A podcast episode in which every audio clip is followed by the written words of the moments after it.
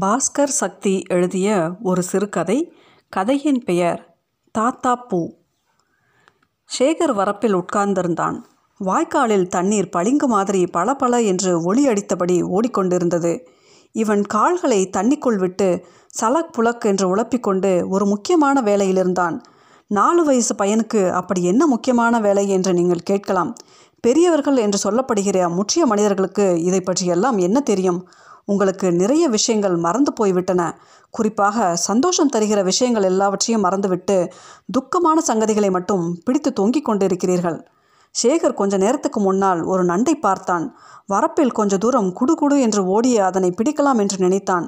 ஆனால் அதன் விரல்கள் கவட்டையாக ஒரு கத்திரி மாதிரி இருந்ததால் பயந்து கையை பின்னால் இழுத்துக்கொண்டு விரட்டினான்.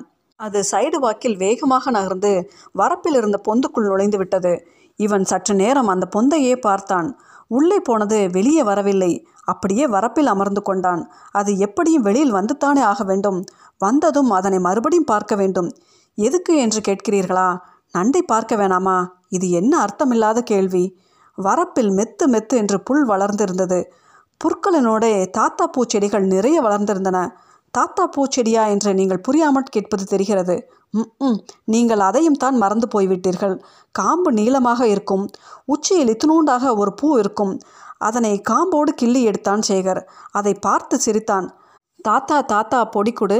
தரமாட்டியா? செல்ல கோபத்துடன் அதை பார்த்தான். தரமாட்டியா? ம். தாத்தா தாத்தா தலைக்குடு என்று அதன் தலையை சுண்டிவிட பூவின் தலை தெரித்து தனியே விழுந்தது. சேகர் சிரித்தான். அடுத்து ஒரு தாத்தா செடியை பிடுங்கினான்.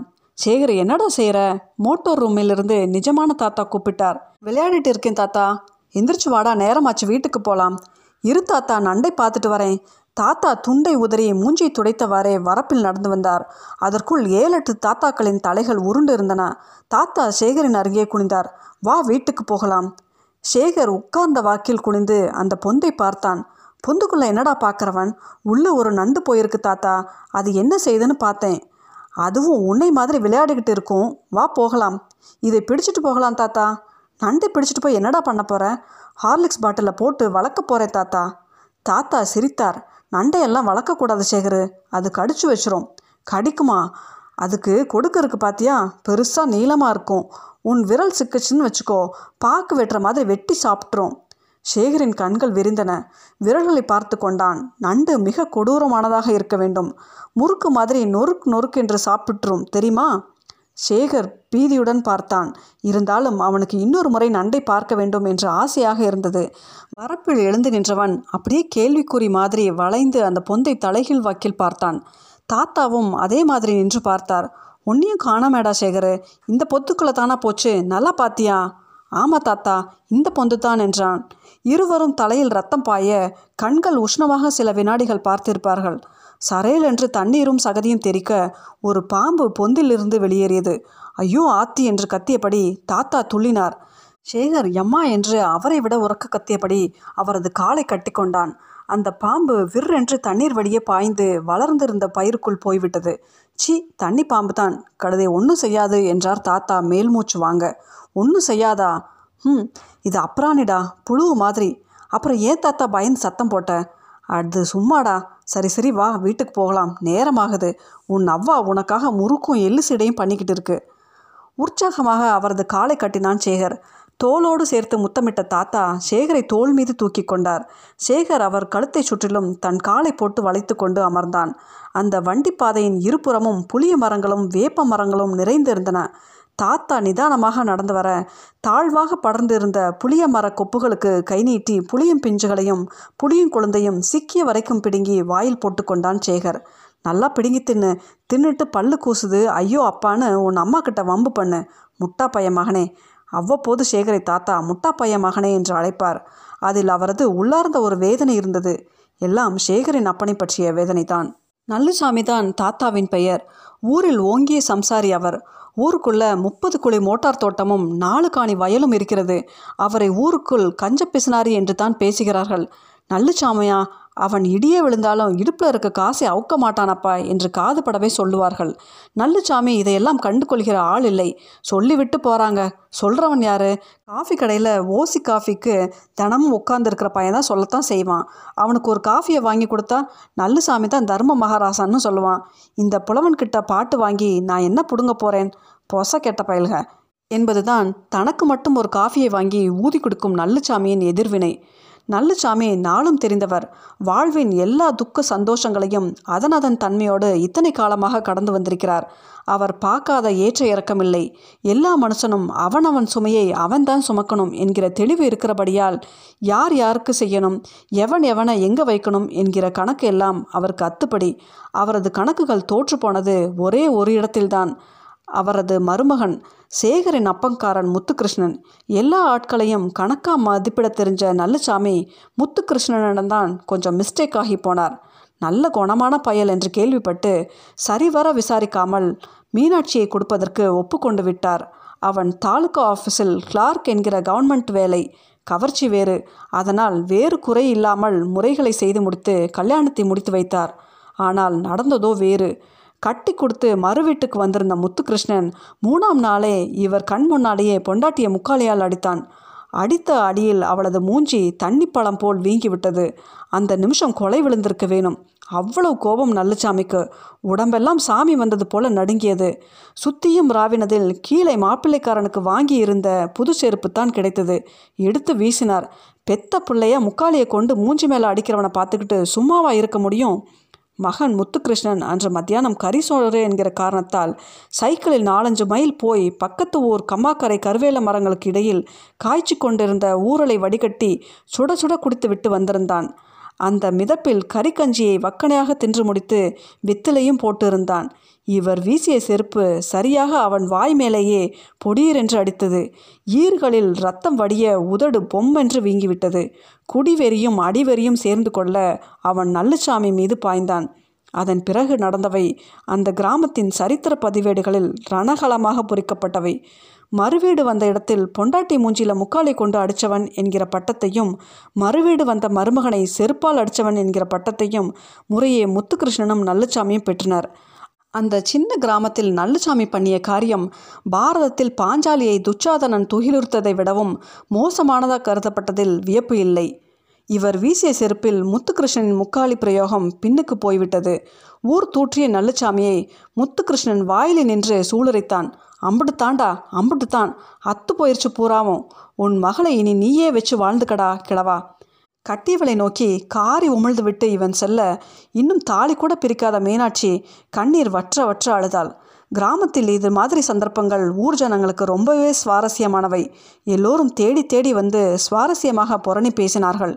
எல்லோரும் சொல்லி வைத்த மாதிரி நல்லுசாமியைத்தான் குற்றவாளி ஆக்கினார்கள். மருமகனை அடிக்கிறது தப்பாம். யோ பொண்ணை அடிச்சானையா அதை பற்றி ஏன் எவனும் நியாயம் சொல்ல மாட்டேங்கிறீங்க?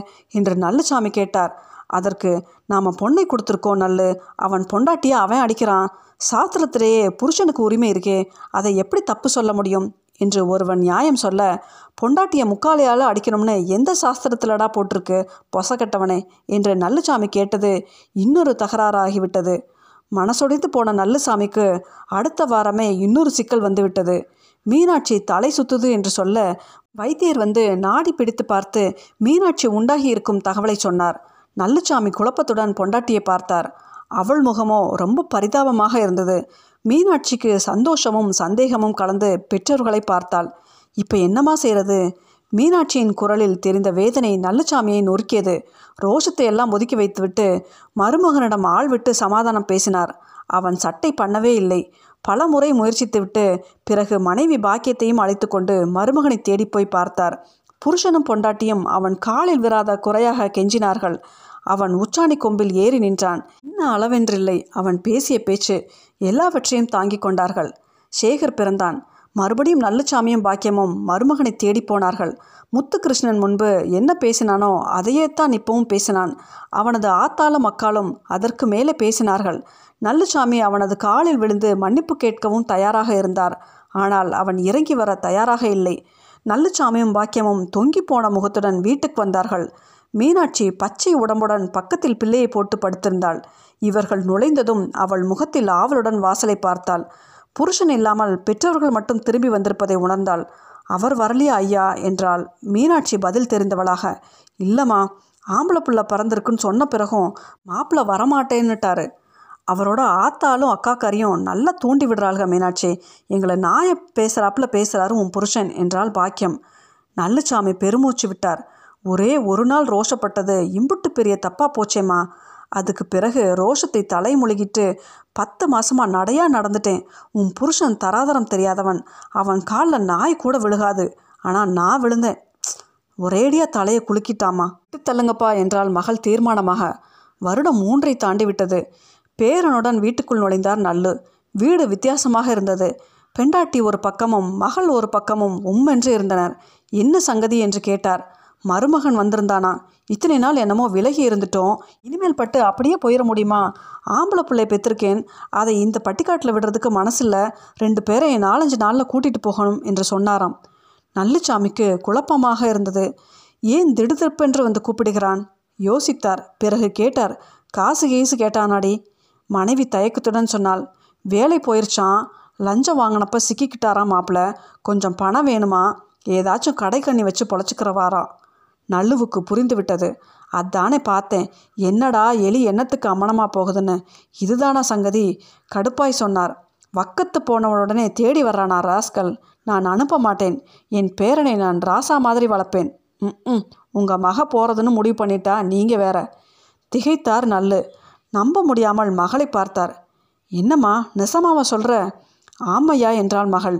இங்கேயே இருந்தா என் புள்ள உருப்படாமல் போயிடுவான் என்னது? நல்லுச்சாமிக்கு புரியவில்லை. என்னம்மா சொல்கிற என்று பதைத்து போய் மகளை கேட்டார். பேரனை பார்த்து பார்த்து வளைக்கிறார். கூடவே கூட்டிக்கொண்டு அலைகிறார். இவர் சம்பாத்தியம் எல்லாம் அவனுக்குத்தான். மகள் சொன்னால் இந்த பட்டிக்காட்டில் இருந்தா புள்ளை முட்டாளாயிருவானா? டவுனில் ஸ்கூலில் எல்கேஜியில் சேர்த்து பூட்ஸ் போட்டு யூனிஃபார்ம் மாட்டி பிள்ளைய அனுப்ப வேணாமா? அதுவும் மற்ற பிள்ளைங்க மாதிரி டாடி மாமின்னு சொல்ல வேணாமா? இன்னும் தற்குறி மாதிரி அல்லவா? தாத்தா அம்மான்னு என் பிள்ளை சொல்லிக்கிட்டு தெரியணும்னு என் புருஷன் கேட்குறாரு அவர் சொல்கிறதும் சரிதானே? என்ன சரியாக சொல்லிட்டான் உன் புருஷன்? நம்ம ஊரில் எல்லா பிள்ளைகளும் அப்படித்தானே வளருது? நீயும் அப்படித்தானே வளர்ந்த? ம் அவர் சொல்கிறது சரிதான்னு எனக்கும் படுது. இவனை தினம் தினம் தோட்டத்துக்கு கூட்டிகிட்டு போயிடுறீங்க. தவளை பார்த்தேன் காக்கா பார்த்தேன் பட்டுப்பூச்சி பார்த்தேன்னு லூசு மாதிரி பேசுகிறான் இப்படியே விட்டா அவன் தலையெழுத்தும் உங்களை மாதிரியே ஆயிரும். வேணாம் என் பிள்ளை டவுனில் தான் வளரணும்.